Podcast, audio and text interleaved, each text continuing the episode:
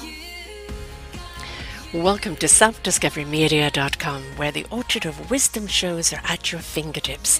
It ignites your soul, your heart, your spirit, your mind, and your body with illumination from people who have made the journey before you. They're here now to help you on your journey, on your path of self discovery. We are funded by you, the audience, and the people we interview. If you wish to support us, please go to selfdiscoverymedia.com and press on our Fund Action button. Anything is appreciated. We'd like you to sit back and enjoy the shows. Here we go.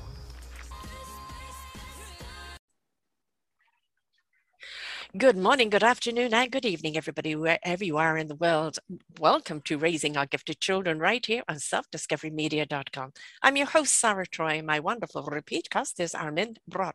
He was here a couple of years ago, kind of at the beginning of COVID, where we actually did a show on, uh, you know, dad speaks to parent abuse during Corona. And I do invite you to go back and listen to that show, kind of to what was happening there. You know, people get frustrated when being locked down and uh, you know, they take it out on their kids. And it was a very, very insightful show. Um, and when you think about it, that was at the beginning of it. And here we are two years later, still very much in the midst of it. So, uh, a very important show to listen to. And today we're going to be talking about a couple of his books uh, A New Father, A Dad's Guide to the Toddler Years, but an even newer book, The Expectant Father, The Ultimate Guide for Dads to Be. And, uh, you know, yes, dads need that information too. You don't just suddenly go from being a husband or the hot lover to, you know, dad bad and just think that overnight it's just going to be there. Certain things do kick in, but there's a lot of information you need to know. So he's a men's health uh, analyst um, and he's uh, written many, many, many books, and all of them on a wonderful guidance system for you all. Um, he thinks one of the biggest risks to civilization is a low birth rate and the rapidly declining birth rate. That's what Musk actually said. And, uh, you know, it, birth rates have plummeted, though during COVID, apparently they went up a bit because I have a, a COVID a grandchild. Um, we're going to be talking about parenting. He's really the guy to go to. He knows all about it.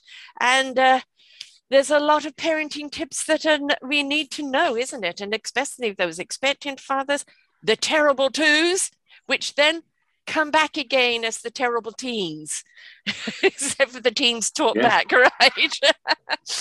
There's a lot of wonderful phases to go through as a parent. So, welcome back to the show, man. My pleasure to be here. Thanks so much. So, which book are we going to talk about, Father? The Expectant Father before we get to the toddler years? Well, you know, the toddler years, you, you mentioned that coming back, the, the terrible twos coming back. There was actually a, a researcher, I think his name was Fitzhugh Dodson, it's a wonderful name, who who called the toddler years first adolescence. That it's mm. it's very much the same. It's yeah.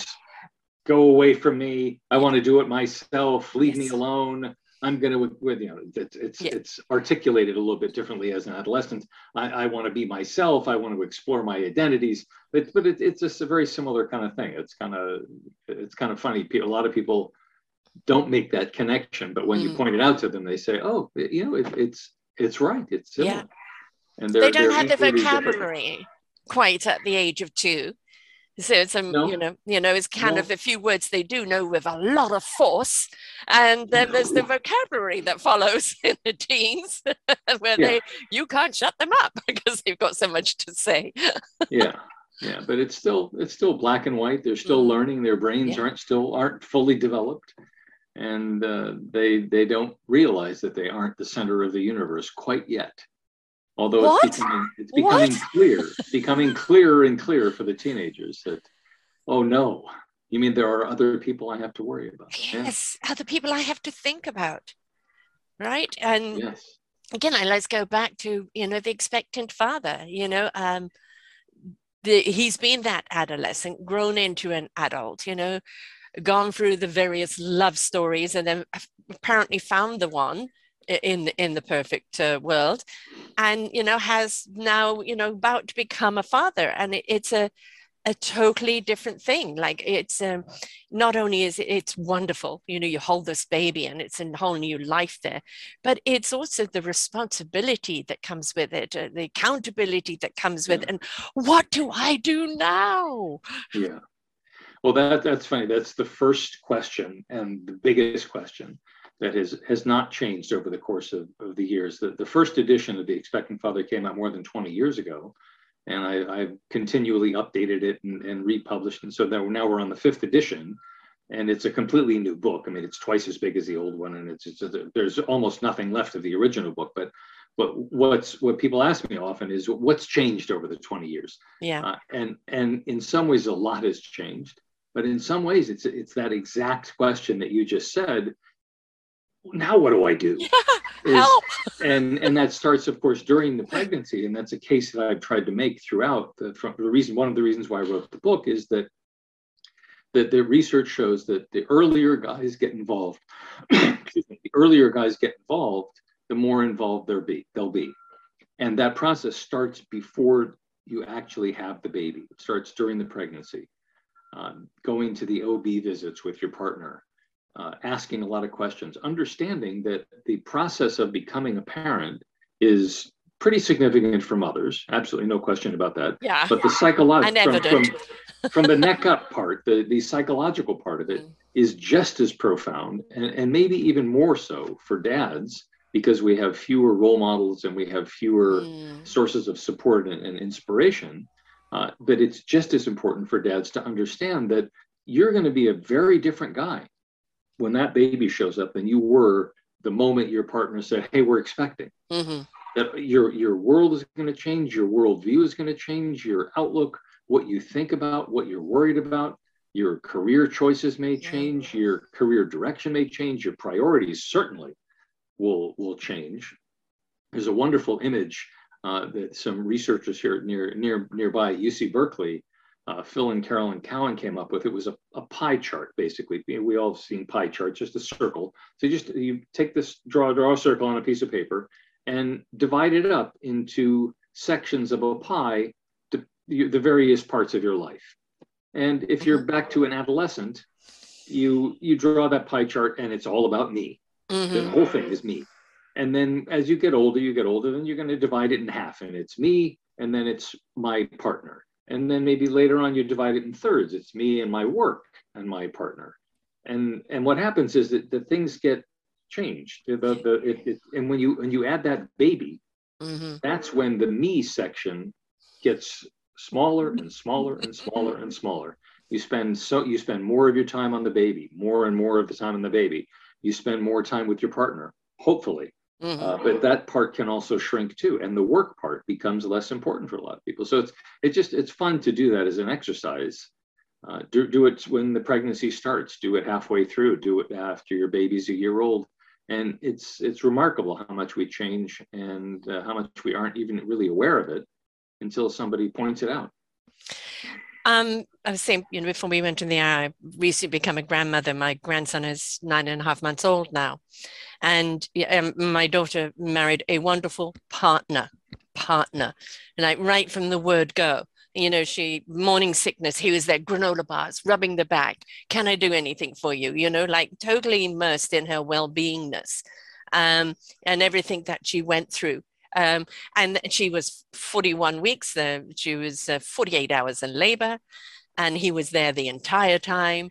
Uh, it was a complicated birth, relapsed bladder afterwards, and and uh, the whole thing that she had to go through afterwards. And he has been a totally and completely immersed, hands-on father, husband.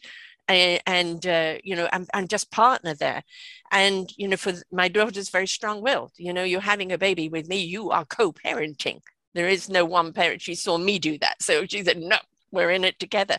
And they they have the time things. He will get up at four with the baby and uh, she will get up later and you know they have their whole schedule. And of course you know babies are very very demanding especially in the early years. And so they realize at the present moment their life is entirely the baby. Oh why they were doing this they were building the house as well moved in two weeks before the baby was born so, and you know going through covid at the same time and everything else. So, you know, talk about pressure. They really put it on themselves. But he really has stepped up to the plate. And they're both very, very immersed in the in the child. And she came up to me. Um, I, the, I'm an hour and 40 minutes away. And she came up for the day. We're going to Bushall Gardens. And she left the baby with me for a couple of hours. And they went out for their first lunch together, their first meal together since they had the baby, and actually went shopping without the baby and kind of realized, gosh, we are actually two adults. it's not all about the baby. But I think that's something that an expectant father, or even maybe even mother, doesn't realize. Those first that first year and a half really is kind of totally baby, isn't it? Everything is around that child. And then it gets to a point where you know you can leave the baby with the babysitter, with the grandmother, or you can, the baby's going to sleep better through the night. There's just a little bit more breathing room. Yeah. But, but yeah. that first year, especially, is it's you, who are you? You're just parents working for the baby. well, yes, and but I got to say, it sounds like your your daughter and your son-in-law are doing it exactly right mm-hmm. because what they're what they've decided is apparently that they don't have to divide everything up exactly equally right that they can do things at different times mm-hmm. as you're you're, you're he, he, can get up at four in the morning and she can get up later as opposed to having them both get up at the same time and share the the joys of midnight wake ups which yeah. are, are horrible uh, but if you if you do that and you say well you know what i'm i'm better at these particular tasks mm-hmm. and so i'm going to do those and so it's not like we have to change. You change six diapers, I change six diapers. Right. It's nice. Everybody will, should change some diapers, but mm-hmm. if you start dividing everything in half, it becomes really painful for everyone, and it's not the most efficient way to do it. But no, also, and, and then it's like, well, you haven't done it. I've done one diaper more, and you know, you're building up a, a ground there that's just yeah. going to be, you know, a sewage pit at the end of it, isn't it? Yeah, and also, I mean, another thing that, that they're doing right that I always recommend to expectant fathers and, and, and new fathers is be aware that mm. your life is going to gradually, starting during the pregnancy, when you have your own job, you have your own life, you have yeah. your hobbies, it becomes less and less and less and less about that and more and more about the baby. Mm-hmm. And it be pretty soon it becomes kind of as you were alluding to the 24 hour baby channel. Yeah. That's all we talk about. And mm-hmm. so couples have they're at high risk for relationship problems if they don't get out and do some things if they don't devote some time every day to talking about something other than the baby. Right. Because if they just focus on the baby all the time and they don't take advantage of grandma to, to watch the baby mm. for a little while so they can go out and have lunch together or see a movie or have sex or something. Right. I mean, you know, if, if they don't do that, they're they'll find that they have less and less and less to talk about. Right. And if you look at divorce statistics, mm-hmm. which nobody should do, but they should they just listen mm-hmm. to this, but the, the, the group with the highest likelihood of divorce are parents with kids under 5 mm-hmm. uh, where they just have never really completely gotten back to their pre-baby level of right. communication and and growth and development because they're so focused on the baby and it's so it's super important to do exactly what you said to say in, in a way, just turn your life over to the baby for the first year. If you try to jam the kid into a, a, schedule of eating, or if you try to force the baby to do if, do things, you're going to be miserable. Mm-hmm. It's better to just say, "All right, the kid he's in this particular kind of nap schedule. All right, we'll work with that, mm-hmm. and we'll come up with what we need to do." After a while, of course, you're going to start with rules and regulations yeah. and all sorts of things. But so so you you need to it's a Zen type thing. You need to figure out whether you're going to bend or break. Oh, and, oh, I'm glad you said that. Oh, I'm so glad you said that. I refer to that all the time. I, I find it a great deal of people that have been on their own self discovery. You know, they've been on their own journey into becoming who they are. And now they found who they are, right? And they know what they want. But they're so scared of breaking, they've forgotten how to bend. And we have got to be flexible because not everything is a straight line and not everything is, you know, the wind's going to blow.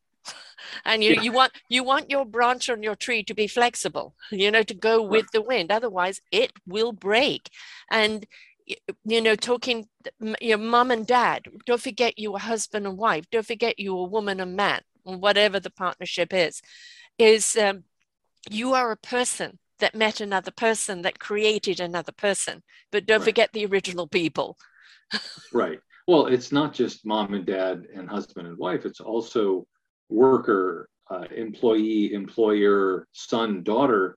that all of these other things that there's the wind but it's not Yeah. always a wind from one direction it's not always the same Yeah. direction sometimes it's two directions at once Right. you could be Hurricane. dealing with aging parents Yes, yes. and so then one other one of the parent baby's parents is going to have to step up and do a little bit more with the baby while the other one deals with the parents. I mean there's so many things and having a, a basic philosophy of we're in this together we're going to support mm. each other things change that i mean it, there, there are certain examples certain times where there's one person who does nothing and the other person does everything. That's just completely not fair. But i think for for most families they generally have a let's do it together let's figure out Yeah. how to do this. And if you've got somebody who's got a really hard job that needs to be taken into consideration that maybe if that's the sole supporter of the family yeah. okay then, then that person really does need to get more sleep perhaps Yeah. because he or she needs to be able to function during the day but on the weekends we'll take over more of the of the the child care the baby care in, in addition to mowing the lawn and taking out the trash and, things Right. uh, but so it's really a question of again having some discussions. A lot of it is really just talking. The stuff doesn't take care of itself. Right. you need to sit down and say what are we going to do? And and how are we going to do it? And how are we going to divide things up today? Yes. that, tomorrow may be different but let's try to have a general philosophy a general plan for moving forward.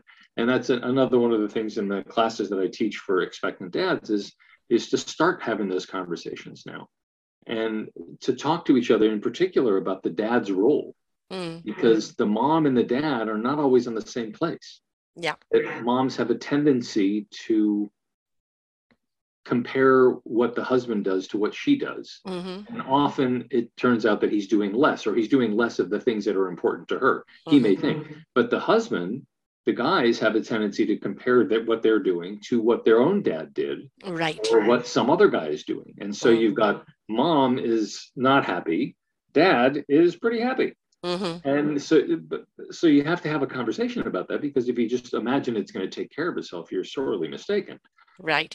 So- Oh yeah. Please do not let leave things kind of to boil. you know, yeah you know Yeah. it's uh, there's going to be a fire there somewhere um, and you know it's also i think we know that um, s- sleep deprivation is there in the first months i mean even now nine and a half months they've still got that sleep deprivation uh, because you you know they i always used to nap when my kids napped they won't do that they can't do that and i say you know that's that's what your new new parents do when my kids went down even if I didn't sleep, it would be kind of a bit of a timeout. Not all the time, because obviously it's the time to kind of do the dishes and other things that you need to do, right? yeah but when you can take advantage of that, do it. And they're they're not nappers, unfortunately. So of course, you know, they're running on that minus clock all the time. This is not the time to kind of compare anything. This is not the time to even have a discussion. You're both so tired that you're going to end up nitpicking and you know and start an argument's going to come out of just the fact that you're tired and you're both irritated and you just want to take it out on each other that is not the Yeah. time so know your timing right when you want to bring something up Well, and, and understand that there are a whole bunch, particularly in the early months of, of Mhm. parenthood, a whole bunch of factors that are conspiring against you and your relationship, really. That you've got, as you said, the the craziness of the Mm. situation, the baby's schedule is all over the place. Parents are just generally not getting enough sleep. So there's that. They're also not talking, as we, we talked Right. about. They're not talking to each other as much because they're both so tired they're both afraid of bringing anything up because they're afraid it's going to turn into a, a, a big fight. They aren't spending time with friends and family as much as they used to. right So there isn't as much to talk about. And these days, people aren't going to the office as much as they used to. So they don't have the, the funny stories about the guy that down the hall that used to do what whatever crazy things. So there's not as much to talk about. They're not having as much sex as they think that they right should be often. And so all of those things together really create an environment where problems can fester and explode. And so again, it gets back to the, and I, I suggest that people do this during the pregnancy. Try to put aside 15 minutes a day. In the beginning, it's not going to be a problem. Mm-hmm. Uh, as you get towards the end of the pregnancy, it's going to be harder and harder. But 15 minutes, 20 minutes a day to just talk about something other than the baby. Right. And yes. maybe these days we could say other than the baby and other than COVID. Uh, and, and of course with them other than building a house yes. Right exactly right yeah. just no no more molding and trim conversation. right exactly. And and of course unfortunately they were caught up as anybody in this last two years is caught up is that normally you can go to the Lamaze classes you can meet other expectant parents and you can even kind of form you know a bond with people where you know now I, had a friend where i would look after her kids and she and her husband can go out and vice versa and you had that support group right? And now you know all of that has been taboo. It's all been done by zoom and you don't really kind of get to meet people. And uh, you know that's kind of what my daughter is finding right now is that she feels so isolated because she's actually more in the countryside of not meeting other parents with other kids and you know that your kids need that and you need that. You need to have another I, do you know what he did then? You know because yeah. it's it's just that little bit of bitch fest of getting it off your chest or sharing ideas. And we are at a time period where there's still that kind of isolation or that non uh, not ability of just getting together and doing things. And so therefore you you look to your partner to be it all and your partner may not know it all or they haven't got someone that they need to kind of get it off their chest so yeah. it can be difficult can't it in these times it can be I, I, think there there are ways of working around that i mean hopefully we'll get back to people going to parks and mm-hmm. and congregating but i think for for dads especially it's a challenge mm-hmm. and i remember this from when i was uh, an expectant father all three times going to the park as a dad and there would always be a group of moms in a corner of the park somewhere talking and, and exchanging stories about the most mundane things. I mean, certainly there's, yes. oh my God, oh my God, the baby did this, and then yes. I'll talk about that. or where do you get the best diapers? Or right. who's got free meals for kids? Or you know, yes. whatever it is. But the dads are not always welcome in those those situations, and they don't feel that they're welcome. So I mean, they they might be welcomed more than they think they are, but they have a tendency to stay away. So right. dads go into the whole thing with fewer resources and they're less likely to ask for help when they need it. Yeah. And so there are places, there are there are dad support groups that are available online. There are dads blogging groups. There are different kinds of things like that that are are important resources for guys to be checking out about how they can have a community of some kind and somebody to ask for help. Because the, what, one of the most comforting things is to realize that you're not the only person who's ever experienced this. Yes. That there are there are other people who have been through this same thing, and there probably are some people within your zip code who are going through it right, right now. And when we get back to the parks, go to the park. If you see a guy by himself, go say hello and say hi, how are your kids, whatever. It, it's it's no. It, you know, I talk about this with with men when I do a lot of work in men's health it, it's a sign of strength to ask I for agree. help. I agree. As opposed to a sign of weakness. And too mm-hmm. many of us, whether it's a question of guys not going to the doctor until we're bleeding, mm. uh, and even then we wait. Uh, that because it, it, it's so you know I don't want to be a wimp about it. I don't right, want, exactly. I, can, I can handle so this macho, myself. yeah. it's it's, just, it's the same thing with fatherhood. Is, yes. is we don't we don't want to ask for help because we don't want people to think that we can't do it or we don't want to or you don't know what you're doing which is quite honestly you, you don't really know what you're doing. Yeah, or you really don't know what you're doing yeah, right? exactly. But either, either one of these can be a reason to not ask for help and and it's you just have to get to a place say you yeah. know what? I can't do this on my own. Yeah.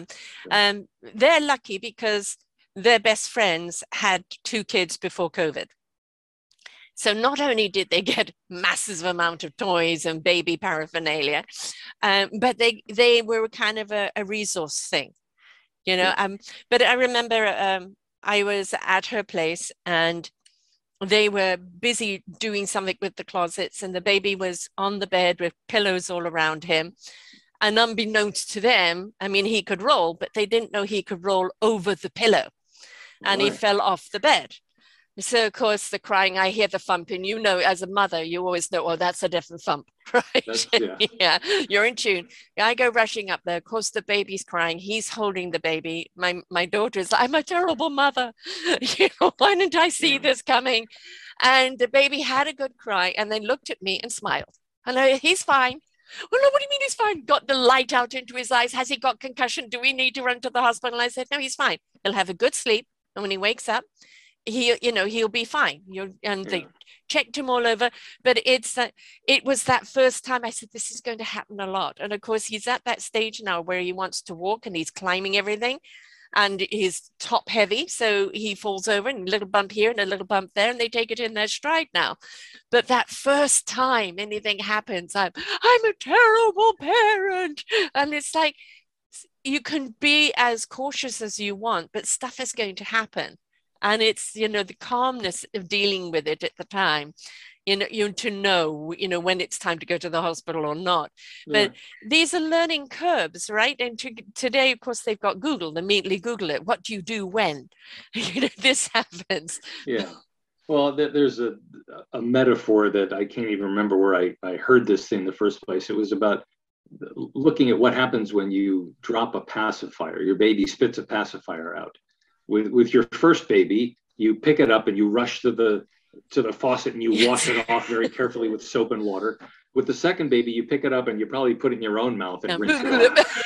and, and, the third baby, you just pick it up and you brush it off and you give it back to them. Yeah, exactly. It's you know you re- you realize slowly that they're they're tougher than you think. Indestructible is a strong word. Yeah. They can they can take a pretty yeah. good thump and I, I mean, I, I had a, a, similar kind of thing with uh, with my oldest, who when she was maybe four months old, and not able to roll over. Mm-hmm. She was in a bassinet, so you know one of those things that's got yeah. a wall about this big. And I was on the phone, and I turned around for a moment, and I heard the thump. Mm-hmm.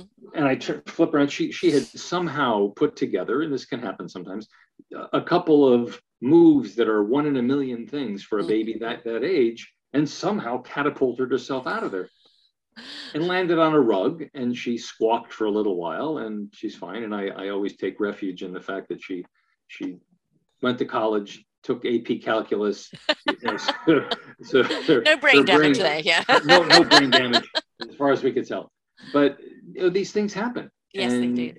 And it, it's a natural response to say, "Oh my God, I'm a terrible yes. parent." And you know what? All right, so you learn something. Yes. You shouldn't do that. You shouldn't do that watch yeah. your kids a little bit better next time. Right. Yeah. Uh, but we we all you're not going to get everything right all the time. No. And it, I'm, I'm uh, going to share a tip here though uh, for okay. anybody that when a kid does do that and gets the owie and the bruise, you know that, that you know it's coming up. Um, hard boil an egg. While the egg is still hot, take the shell off, rub the hard boiled egg on the area. There's an enzyme in the egg that brings the bruising out from first stage to last stage. At mm. first, they go, Oh, it's hot. Then it's, Ah, it's nice. And it does something that draws it all out. It eases the pain. And, it, you know, you can go from that you know, before even the bruise comes out, you know, the, when it comes out, it's kind of purple and then it goes yeah. into that light kind of greeny blue. It will take it straight to the greeny blue and it takes the swelling wow. down and everything else. Unfortunately, my my daughter and her husband are vegan, so they have no eggs around. But if you're not vegan and you've got eggs around, I don't know how many times I've done this, including the teenage years where I ran into a wall, mum, you know, and the hard-boiled egg has come out, and it works wow. every time. So it's a great tip for anybody, and we, you know, get those little knockaroos. It's wonderful on bruising. I had no idea. Yeah, I. But my ex-husband is Chinese, and somebody was passing our daughter to me and she let go before I grabbed her and she hit the corner of the table and a big wackaroo and he immediately got the egg out. There is it been done ever since. So yeah. Wow. It works. It works. Simple measures. that, that's bad bad news for those of us who really like to see the bruises. Yes, exactly. Yeah. Put your matcherism away. but the thing is, you know, it's everybody kind of thinks, you know, that first I mean, yes, accidents do happen. Um, I grew up with a friend up the road. Her husband, her father was a doctor, and it was the time before they put bars on the the heaters, the bar heaters, and she was crawling, and she put her entire hand over the bar, and of course it melted on the bar even when they switched it off. You know, she ended up with just melted flesh over this bar. I mean, that catastrophic. Mm. and you know the moral they put bars on it after that. But you know there are certain things like he's at that climbing and crawling and getting it into mischief stage where you have to be okay things need to be raised up. Um, things need to be cushioned. Corners on the tables need to be put in place. Uh, you know it's like precaution. You know okay this is the stage we're at. Yeah, they're going to look to getting into trouble any way they can because they're exploring they don't know they can't they're just going to do and uh, you know they'll find things under the couch that you thought were never there or that you lost a year ago yeah. you know and it's yeah. like yes take some various cautionary things but if something does happen and you've taken all the cautions or you know don't beat yourself up about it because we don't there are very few people that ever ever intend to really hurt their children it just right. but accidents do happen of course you do yeah. have those people that do and for various reasons but well, um, they're not listening to the show though they're certainly not listening to the show and it's like stuff will happen and it's um it's what you do from that you know that yeah. that counts and one of the other things please parents do not blame each other that is a, yeah. you know oh talk about you know the virus that is going to become an omnicom completely if you start blaming each other. Yeah I, I think a lot of it though is is preparing yourself properly. And that's to, to get back for for a moment just to the books. Mm-hmm. that that's why i wrote them is is for people to understand what's coming next. Yes. And you're talking about child proofing and i've got sections in the expectant father about that that before you have your baby, you should be crawling around on the floor. Mm. Pretend you're a baby. And, and all of a sudden, if you think of yourself, you look down and you see, wow, there's an outlet. Yes. And you know what? That looks like the perfect place to put that pair of scissors that I just yeah. found over there, yeah. which shouldn't be there, of course. Right. But and then you know the, the, the potato chips under the couch that, yeah, of course I would throw them away. But or, well, I remember as as a kid, I ate a, a light bulb, piece of a light bulb, for, oh for I mean, the most ridiculous reason because I thought it was a potato chip that was under the couch, so I ate it, but it was a light bulb and you know spit it all out. But I mean, I was old enough to to know better, but and just spit it out. It doesn't taste like a chip. yeah, well, it was a little a little crunchier than I thought the potato chip should be. But yeah, and then you see the, the cords hanging down from the drapes, and, and that yes. looks like something you should put your neck in there. Well, uh, so you start thinking mm. as opposed to just saying, okay, we're going to childproof. It's more than that. It's really yeah. getting down and putting yourself at, at child level and looking at the world. And then when you're crawling around, you see that if you stand up quickly, you're going to hit your head on the bottom of, the, of a table or a chair. Right. Well, okay, then so maybe not just the corners, yes. but maybe sometimes the underside of a table needs to be padded a little bit too. Right. Uh, and those chairs looks like you could lean on them, and yeah. kids develop realize before they can walk that they can push the chair along. Yes. Well, some chairs and pull it over. right. Maybe you need to put something on the bottom of the chair leg so they don't slide quite so easily. Mm. Uh, the things that it, it, it, becomes a huge job if you think you're going to do it in one day, but if you do it a little bit at a time, you can do that. But it's it's a question of not just preparing in, in, a, in a physical way for what's going on, but also preparing your head. Yeah. How, how are you going to adapt to this particular stage of, of pregnancy? Uh, yes, yes. I mean, I know it can all sound quite horrific until you have that child in your arms. And but you know, we look at back because you know the beauty of Google Pictures now, you know, shared back and forth. Uh, there's thousands of pictures of this little nine and a half month old at various stages. And now and again, she does a, a side by side, three months to the, you know, to the nine months. And is like, is that the same child? And he's now doing this and he's now doing that. And the, the thing about that first year or that first two years, the exploration is just, you know, oh, everything is a wonderment. Let me try everything. There is no sense of, um, oh no, I shouldn't do this, this is dangerous. It's just, let's explore. And it's wonderful because they need to do that. That's part of their development. And to watch them explore and discover this and discover that is exciting. It's like they're doing this now, they're doing that now, and it's wonderful. But uh, yeah, it can be a little hair raising uh, because yeah. you know there's the safety factor along the way. But don't you know? Take a deep breath. Don't don't worry about it. It's just like learning this knowledge now and learning the knowledge in the books beforehand prepares you for when that time comes so it's not so overwhelming yeah and but there's there's another piece of this which is and you touched on it very briefly when you said watching them mm-hmm. that they don't need to be entertained or managed right. every moment yes and that's one of the things i think with with couples now young couples mm. where they both work hard uh, they come home at the end of the day, or when a lot of people are going back to work now, so that when they come home and they feel that they want to pack every every learning experience and everything into the time, that kids need time to learn to be independent. Mm-hmm. And you can just sit on one side of the couch and watch your child play. Yeah. And I, I mean, I, I tell the guys in the, my my classes that I teach at a hospital here uh, that if I could give them a gift, it would really be the gift of time yeah that they they would have they would just relax because it's something that older older parents tend to do more than younger parents mm-hmm. but it's wonderful to be able to see the world that way to be able to see yeah. the funny things that they do and to see how they learn things yes they, they pick something up and they, they're building a little tower and it and they finally get the second block on top of the first and it falls over and then they try it again and they mm. move it over a little bit a little bit closer to the center line and you just see they grab how they learn. It's fascinating. Yeah. And if we if we jump in and save them every time they fall down, we're doing damage. I think. That they, are they're not learning to get back up. They're right. always going to be this somebody else going to be there to help us back up, and that's yeah. not always the case in life. Right? No, and it's, it's actually interesting. One, one of the, the differences that researchers have observed between fathers and mothers is when they've got their toddlers, for example. They'll be walking out with a toddler, and dads tend to wait a few seconds longer than moms do before picking up a falling toddler. Mm-hmm. That moms are jumping in to pick them up, and the dads are, are basically saying, Let's just see. I think you can do this. Yeah. If you can't, I'll help you, yeah. but give it a try. And and that having that exposure to dad or to somebody who waits a few seconds yeah. longer helps kids a lot. It helps make them make them more perseverant. They're they're I less agree. likely to give up and, and look around and wait for somebody to save them.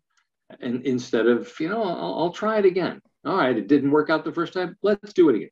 Um, that that's an attitude that comes only from multiple opportunities or, and multiple failures. The and I think in a way, right. well, and, but that's I, I think in, in, a way that's what's something that's plaguing younger generations. Yes, is that a lot of today's young people have not had the opportunity to fail because their parents have jumped in and saved them from mm. everything and have rescued them. Whether that means, and I, I heard from people who are admissions directors at colleges that parents are coming with the kids to the interviews, or they're going on job interviews with their kids, or they're calling college professors and arguing about their kids' grades. Think, you know, Back no, no, yes. you're hurting your child that way. Yeah. You're, you're telling your kid, I don't think you can do it without yeah. me, which is a terrible message to send.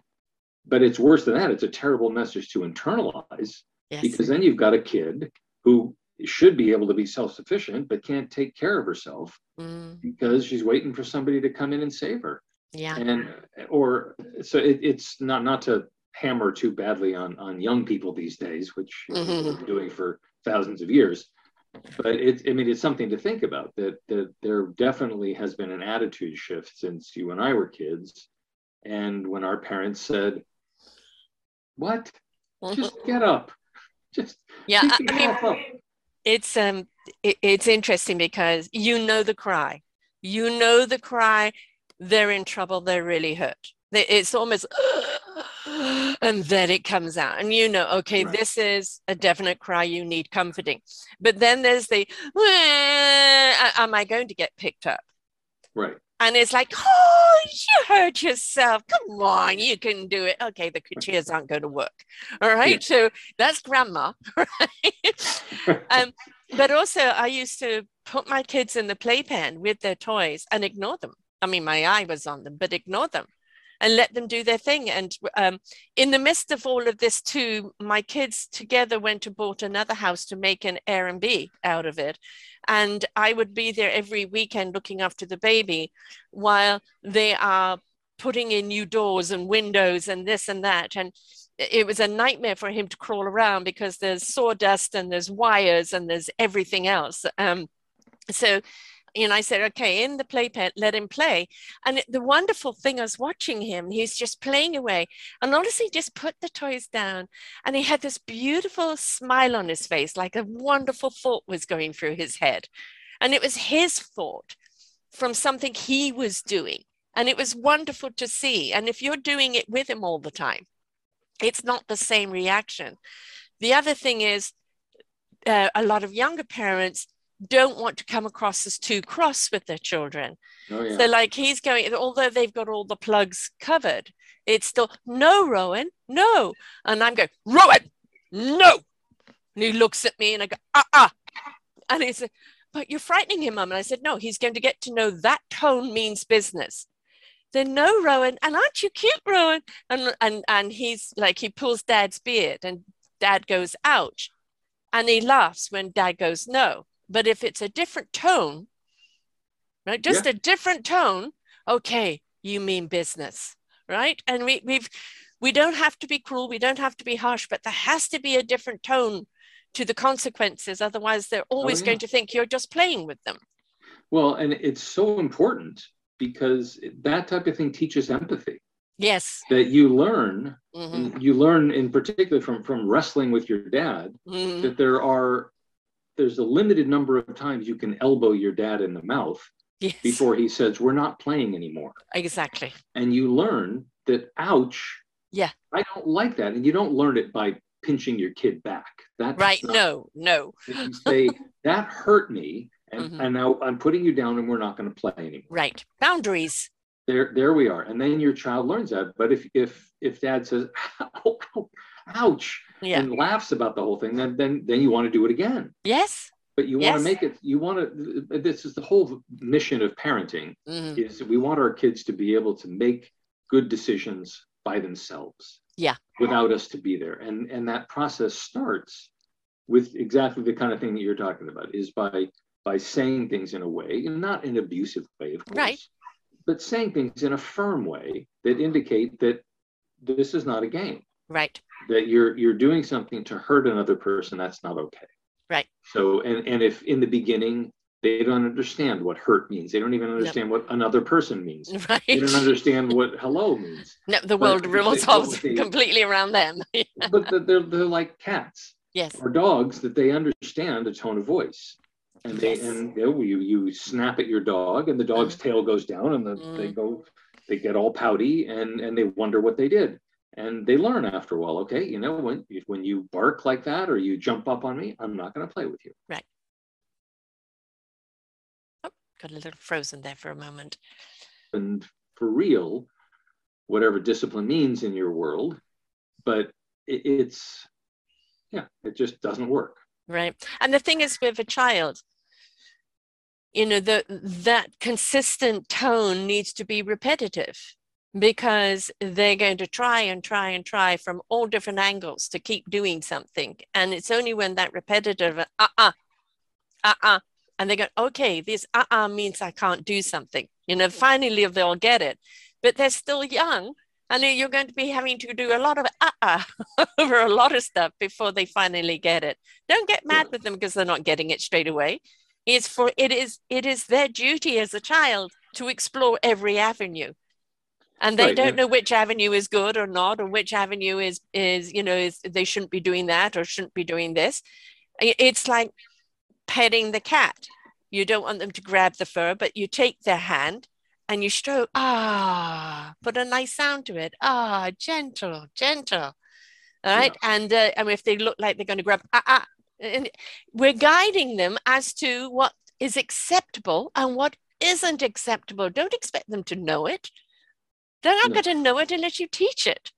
And, and it's not something that you can say just one time. No, over and over again. That, that's a with with dads knowing having done so much research on dads and child development and and and father's expectations of things, we have a tendency as as men to be a little bit unrealistic of what we I can told expect. you once. right, that's it. Told, told you. I'm, I, I told the kid to stop.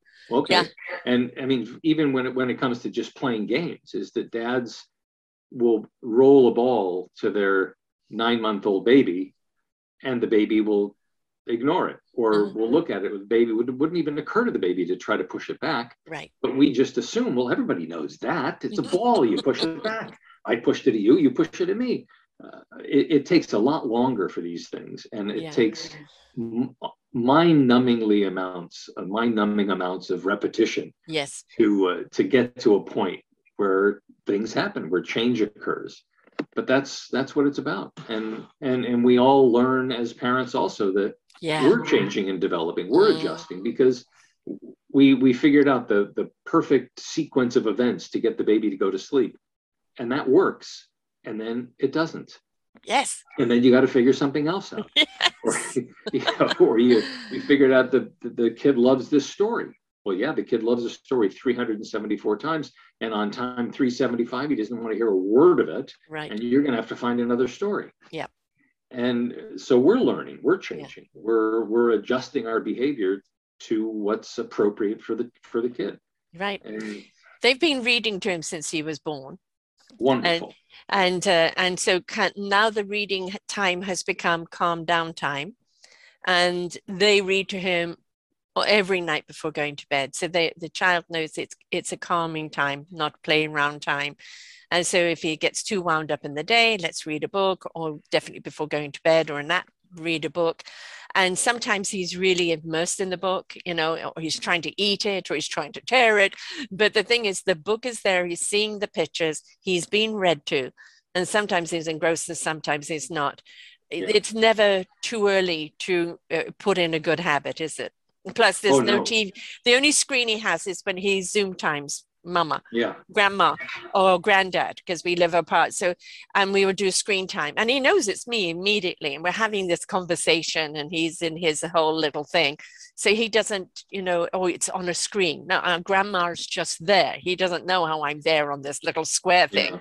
right? But there is Yeah. no tv for him. There is no computer time for him or anything other than you know when it is connecting Yeah, I think that's so, so important. Reading, I, I advocate reading from even during pregnancy to read Mhm. to the baby during the pregnancy because one of the things that that will do, especially for dads who feel a little bit less connected, Mm, is they can feel more connected to the baby and then after within within an hour after the birth if they start reciting the book that they've read a hundred times during the pregnancy which they'll have memorized by then mhm.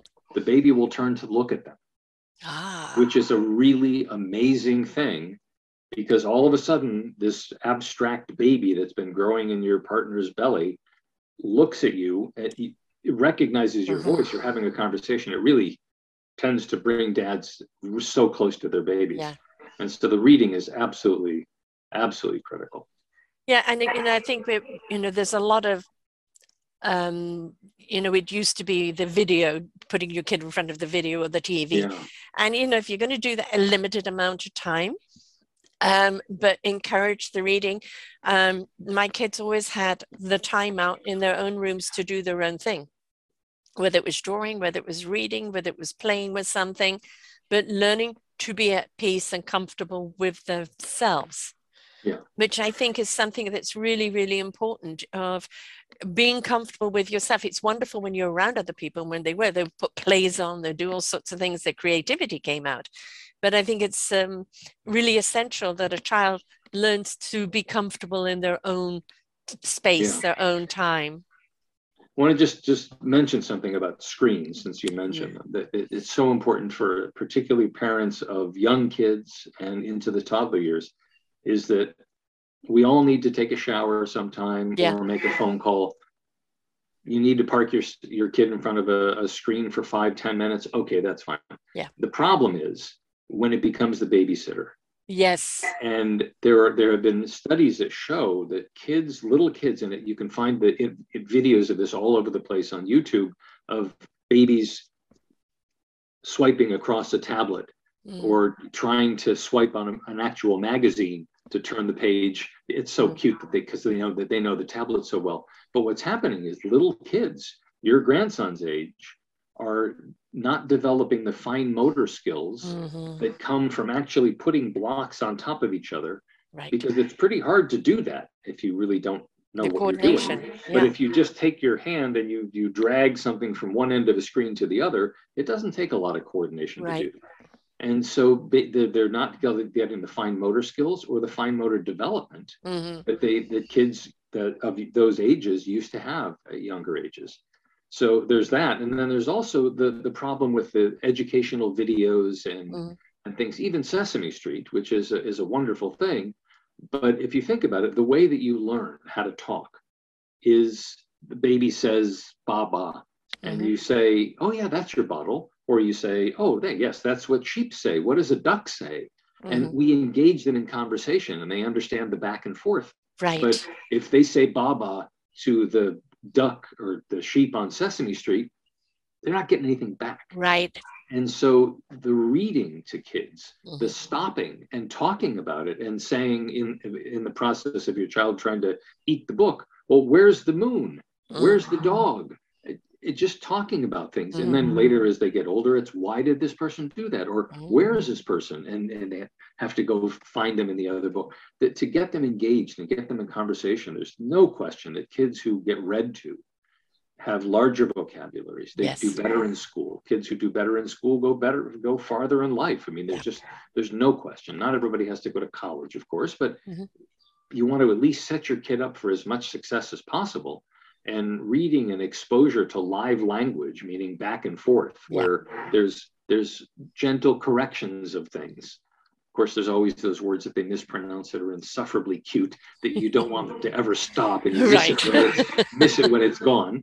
But but just grammar kinds of things yes. or what what we know how that that's how we learned mm-hmm. is by talking and making mistakes and somebody corrected us and we figured out how to do it eventually. But if you just park your kid in front of a TV and expect some educational video mm-hmm. to educate them baby Einstein or whatever. it's just it's not going to happen, and you're going to be ending up doing a, a, disservice to your child rather than what you hopefully hope for, which is a, a better educated child. You know, one of the things I've actually got to show with uh, somebody coming on in about um, uh, teenage youth that that next generation who simply do not know how to talk to one another because everything is texting and emojiing and everything else. They've lost the art of language in many many ways. And you know this is the danger of it is that we've become abbreviators. And abbreviators of our emotions abbreviators of everything and everything is is kind of the shallow surface just going down a couple of centimeters instead of going down into a depth of exploration, a depth of understanding. And that depth of understanding comes from that always wanting to know, always willing to learn, always willing to explore, that conversation of learning from one another, being intrigued, uh, you know, of willing to listen. Um, the art of conversation should never die because if it does, we go along with it.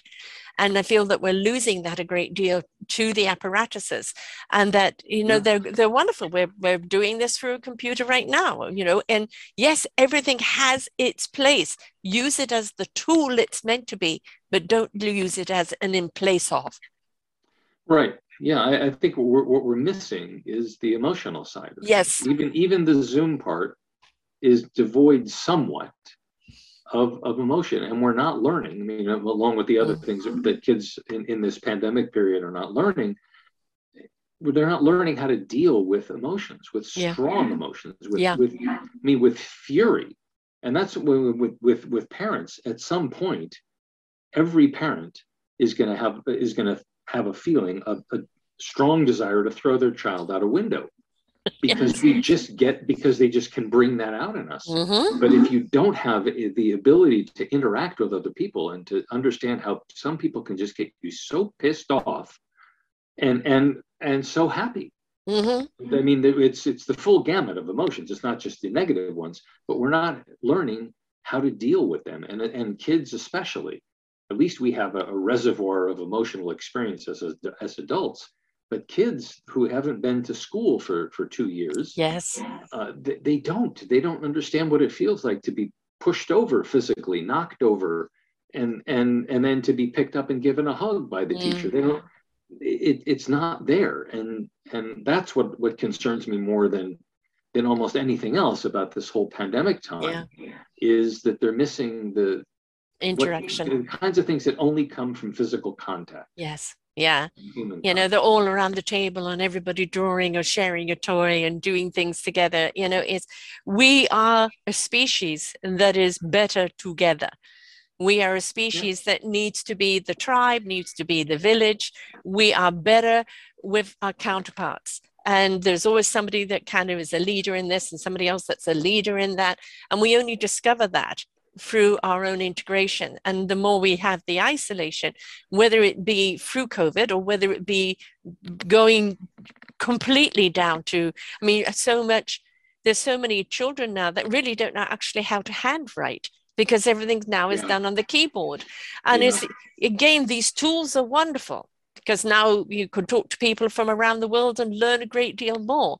But we cannot forget um, the basics and how important those basics are on you know hand to mind the actual physical writing and yeah. you know uh, to, to, the mental and the the expression of self and you know as i said my kids always had a huge big chest of uh, dress up clothes and they would have their friends over and they'll put on the plays and they'll put on the things and they yeah. be beautifully ridiculous and they would always bring a wonderful smile to your face and a big laugh and they'd be so proud of themselves for putting this together. And it, it was wonderful because it was them exploring their, their expression.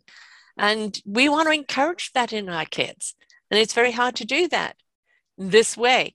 Hopefully, we're out of it soon and we can yeah. get our kids back together. And I think that's very, very important is uh, whether you're an expectant father, toddler, teenager, where whatever parent you are, at whatever stage you're at, when it is safe to do so, get back together with groups of other people with the kids. Even if they go, I don't want to go, I don't want to talk to them, just put everybody in the same arena. And, yeah, you know, without, eventually they'll connect. without technology. Without technology. No phones. Yeah. Yeah. Yeah. Yeah, I mean, other know, maybe some music. music is okay, but I mean, even even the parents have to watch this stuff. Uh, yeah. It's, just because if you think your dads in, in my classes are always asking, well, should we get one of those monitors that makes white noise so that the baby can sleep or should we get one of those things? I can't remember the name of it now but it's it's some kind of a like a a little hammock you put the baby in yeah. and it rocks the baby. Mm. you think well it sounds like a great idea but what happens if the power goes out? Yeah. The baby's not going to be able to go to sleep. In, in and should we get a night nurse who can handle the the midnight feedings no you need to know how to handle a crying sleep baby who needs mm. to be fed in the minute you need to develop these skills and so it's yeah. part of part of the whole parenting thing is raising our children and and helping them develop the skills but part of it is also understanding that there are skills that we need to be developing as yeah. well and that those skills are going to change as our kids get older we're going to need different skills and we need to be constantly open to revising and retooling our own education as parents. Yeah. I mean, I think the beautiful thing about being a parent is what you discover about yourself. You know, as your children are in discovery at various stages, what it brings out in you, or memories it brings out in you, or the childlike, you know, enthusiasm that it brings out in you. And it's like, allow yourself, you know, to I call it the silly buggers, you know, be silly, be silly. I used to go and put on We Are the Champions and we'll all dance like and sing along like crazy or do, you know, if my kids were fighting, I start singing opera and anything to shut me up. you know, it's like be silly along with your kids sometimes and let them know that it's not just about I'm the, the teacher and you're the pupil. It's that, you know, we can be silly too. And I think it's play with your kids, whatever age group they're at play with them. And I promise you, as a teenager, it doesn't matter what you do, you're embarrassing me, mom. You're yeah. embarrassing me, dad. That just goes with the territory, right? Yeah. yeah. yeah. So drop uh, them off a block away and that's fine. Yes, yes. Yeah. Um, my son snapped his femur in half when he was 13 and uh, you know it was kind of a, a, fairly long recovery and all of that and then it is uh, and he was already kind of you know the the five foot ten or eleven at that point, you know, and uh, and I was in hospital with him, and of course because of his age, they had him in you know the the youth thing. And there was a child four years old across the way that in the bed you know he you could hardly see him. And there's my son with his feet kind of sticking out the end of the bed. And it's like he couldn't move or anything else. And i was there every night you know i was there all the time. I would go home cook clean shower make sure all the other kids are all right and i've got a team of people looking after them and go back to the hospital. And um, it, it, was good in so many ways because he could stop being the teenager and go back to being the child and allow mum to be there right at the vulnerable t- time period. But it's your kids are always going to need you as parents no matter how old you are but as older you know as they get older they're going to go through that defiant stage where you know nothing you're just a moron you know especially as you get really you're just old and, and I remember with my daughter, it's like, no, we're going to have the first couple of weeks with the baby just as on our own. And then you can come down later. We've got it all thing. And then I had bought a car just beforehand because I didn't need it before then. I bought a car just before then and I waited. Mom, can you come down? Yeah. and then it's like, uh, how did you do it with three children? And I said, I don't remember. I just did it. Yeah. and that's the thing changes happen so much, especially in that first year or two, that, you know, oh, I've got this down. And then tomorrow it's changed all again. and you just do what you need to do when you need to do it, right? Yeah, yeah. There's a great quote by Mark Twain about this, who said something along the lines of, uh, when I was 14, my father was the stupidest man alive. Mm-hmm. And by the time I got to be 21, I was amazed at how much he'd learned over that time. yes. yeah. Yes. And, and you know, I'm, I go down there a great deal. I spend a lot of time with them now. And it's like little, the little suggestions I make or the little things I do now. It's, it's okay. You know, it's listened to. Um, and it, that's the thing Learn from each other. Please learn from the people who've just had kids before you. Learn from your own parents. Don't go, well, in your day, you, we yeah. did it differently. Yeah, maybe we didn't have all these, you know, white sounds and this and that, and we didn't have all these wonderful toys that you've got that you know that can look after your kid for you. Uh, no, we were hands on. You know, we had to work it out. Have the benefit of our wisdom you, whether you use it or not, it's there. And you'll be there will be a time it'll come up. You know, I remember mom saying this or yeah. dad saying this. Let's give it a try. All right. But please be open to other people's suggestions or l- watching what other people are doing.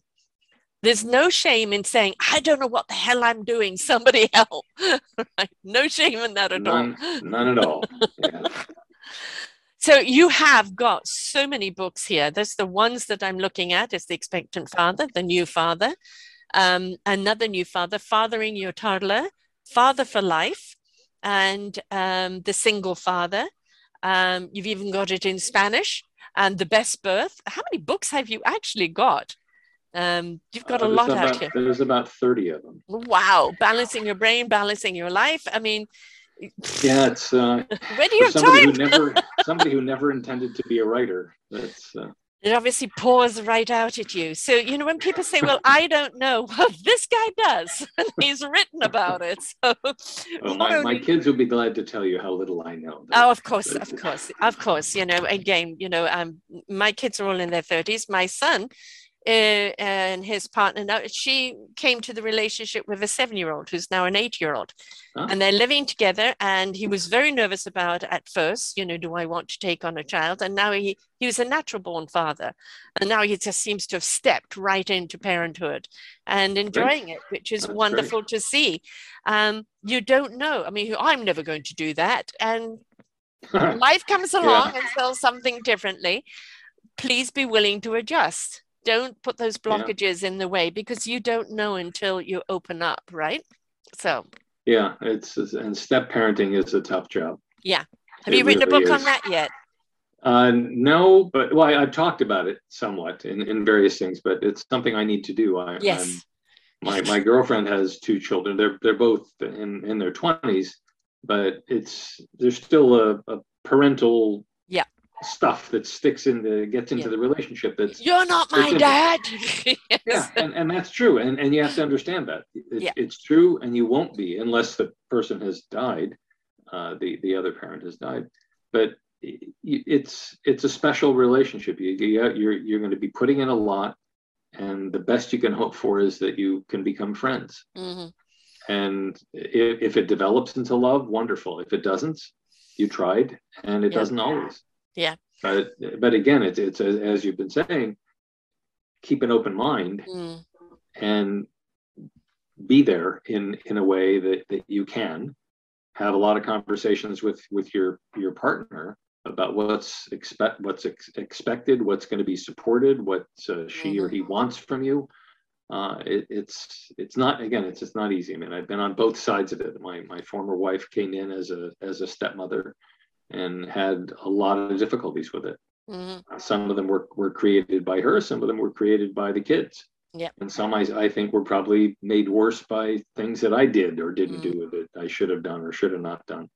It, it's it's complicated. Hindsight makes for a good writer. Oh, it's, it's yeah, all the things that I did perfectly. if I well, that I would have done perfectly. yeah, had I claim, had I paid attention, yeah, exactly. I'll claim I did them perfectly. Yes, yeah. but, but I think that's definitely the next book. definitely got to have you back on that one.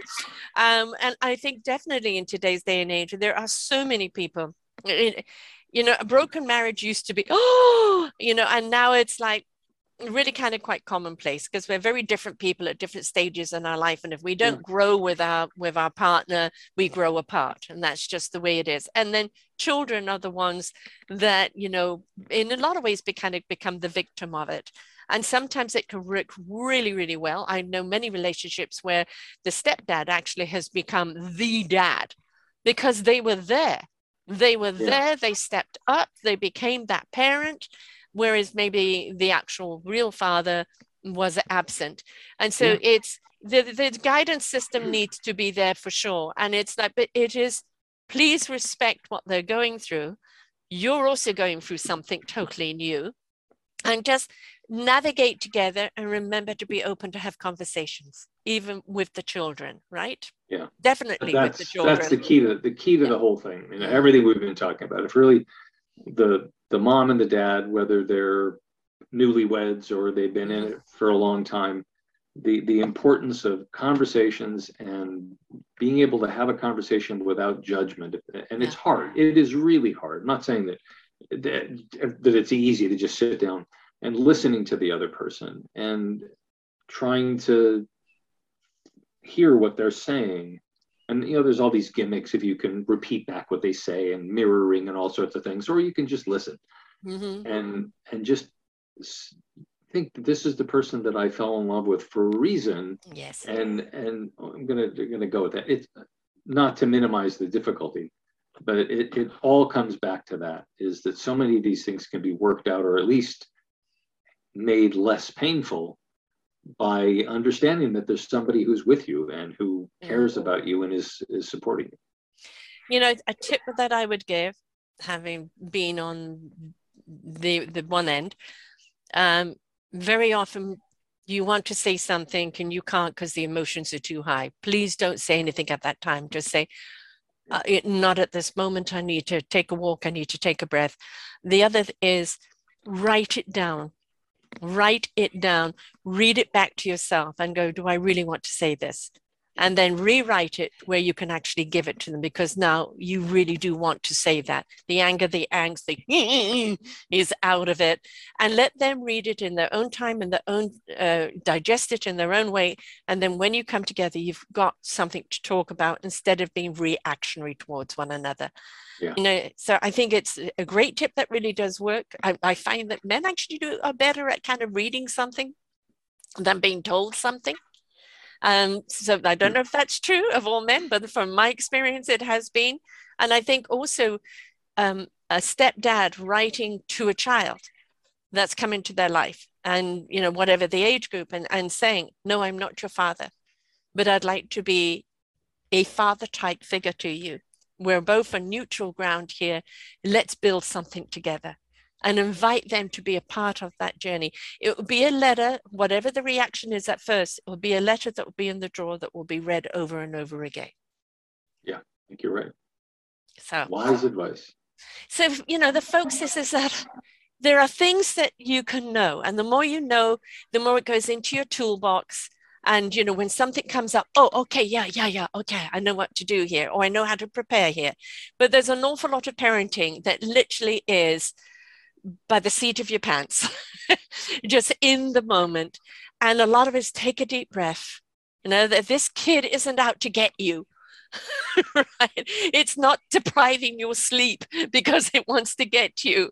It's the part of being a parent. And I promise you, despite the sleep deprivation, the joy that a child is going to give you in your life will last you for your entire my kids are 33 37 and 39 and they we have a beautiful relationship and we still you know have you know those moments where beautiful joy comes into our lives. And it's understand we do have to work on it right? It's not just oh i'm just their mother and that's the way it is or i'm their father and that's the way it is. No as in any relationship we all have to work on it. You can have that kind of relationship if you want. I think it's less satisfying mm-hmm. just yeah I, i'm your dad you just do it because i said so right okay that that's one way of doing things, which ensures that neither of you will ever really get to know the other one. Right. Uh, if you are interested in having a better relationship, a closer relationship, perhaps one that's got some uh, bigger ups and downs, but better, then uh, you know I'm your dad. I have some experience, but you know what? You may be able to teach me something too. Exactly, two way street. Yeah. Yeah. Happens. Yes. You know, it just we're not given a wait, wait it doesn't matter if you have actually a manual with you when you become a parent you know and whatever's in the book it doesn't always it's not always what's happening in reality right it, it's no. good to have a certain amount of backup and certain things so don't worry about that or yeah you can do that in this situation but a lot of it is just in the moment being supportive of each other you're in this together and uh, you know it's it's an absolute beautiful job being a parent. Uh, and to remember, we are custodians of our children. We do not own them, right? Uh, they are our responsibility as they grow up, as we guide them and lead them. But we're there to actually witness and be a part of their own self discovery, their self exploration of who they are in the world. And it could be a beautiful journey along the way, yeah. right? Absolutely. Yeah. So, getting hold of your books, um, I've got well, it right here on your on your posting, but your well, your book. your favorite webs, your favorite uh, bookstore, anywhere mm-hmm. you you can get them. If you order books, you can do it that way. If you want to get them from well, not from me, I get I, my my links are to to Amazon and Barnes and Noble also, but on mrdad.com, mrdad.com, there's all the books. Uh, couple of hundred, I don't know how many hundreds of, of newspaper columns and uh, probably 500 radio shows there that's that's all available at that site and it's all free right and, not the books but the, no obviously um, but if people want to get hold of you and you know what you're offering in any courses or any support um, sure. and they just go to your site and everything is there as well me a line. there's a contact me and, and uh, you can get get a hold of me that way or just send anything to whatever you want bows of the clown at mrdad.com uh, it, it'll all get to me. Wonderful. And you know you know fathers to be or, or fathers that are our fathers now uh, please there is no shame in just saying i don't know and i need help and i need someone to talk to. It is more courageous to to say i need more information than trying to say, I don't need it. I'm sorry, that doesn't work anymore. Uh, we want you as a, as a, a co-parent there to go and ask questions, to go and get as much information as you can, because then you're more supportive and vice versa with us women. We're going to ask as many questions as we can and then come back together and share the information. And, you well, know, and, and it isn't one size that fits all. Well, no, there's also the, the extra little piece here, which is that when you and you ask for help you're going to become more confident. Yeah. When you're more confident, you're going to get in there, you're going to start doing stuff. And then you're going to develop your own techniques, Yes. which can help somebody else. yes. So you can actually be the person who gives help to the next person, the guy who's a few years younger than you, who's just Yeah. having kids. So it it helps to ask for help. You become part of the the continuum of, of wonderful parenting, or or at least good enough parenting. Right, exactly. And, you know, basically at the end of it, if your kid comes out whole, you know, there haven't been too many breakages, you know, they're doing well in school, you know, they like themselves, right? They like themselves, which is a big one. And they've got a good group of friends and they grow up to kind of really, they're going to go off the rails for a while in some way because that's part of what happens, but they're coming back. If, if you, if you've given them enough love at their core, you know, enough sensibility, enough self-worth, and, a, and enough support, then doesn't matter where they go in life, they'll always come back to that core. So you make sure that that core is really, really strong. The family core, the core that you give themselves and love. As I used to say to my kids, I may not like you right now, what you're doing, but I'll never stop how I love you. That like has got nothing to do with love, right? I Yeah. just, I don't like your decisions, but I still love you. And I, please never use love as a weapon. Please, Oh, no. never. No. Never. Oh, chills. No. Thank you so much for being here again. I love having you on. Uh, when you've written that book on step parenting, please come back. I know it's All right. needed desperately out there. Um, and uh, because, you know, it, it's a very sensitive ground when two people come together, especially if, if, you know, you both have kids and now you're expecting the kids to get on, you know, and Yeah. it's, yeah, it's, it can be a nightmare. It's, it's not all like the Brady Bunch, right? So, Yeah. Yeah. so that book is needed. Love to hear all about it. Working on it. All right. Thanks a lot, Sarah. Thanks so much. And uh, to everyone else out there, it doesn't matter what stage you're at. You could be the grandparent, uh, you know, that of the expectant um, baby coming in. It's like, hey, give them the books. Just say, hey, look, this is a little bit like reading. Read it when you want. Okay, it's there. Oh, I don't need the book. Believe me, they're going to go to that book when you're not around. So you've got somebody No. that's expecting, give them the book. You've got somebody with a toddler, give them the book. He's got stacks of books there. For whatever stage that child is at, give them the book because it's something that's going to help both of them, even if it's just one thing out of that book that helps them in that relationship with their child. Hallelujah, right? Everything helps. So thanks so much, Armin, for being here. And until next time, folks, bye for now. We hope that you enjoyed the show right here on selfdiscoverymedia.com. Please tune in to our selfdiscoverymedia.com slash shows and you will see all the other genres that we have from you. Every week on Tuesday, we bring you new shows from illuminating people. If you know someone that should be interviewed, please contact us at info at selfdiscoverymedia.com. Now stay tuned for your next show.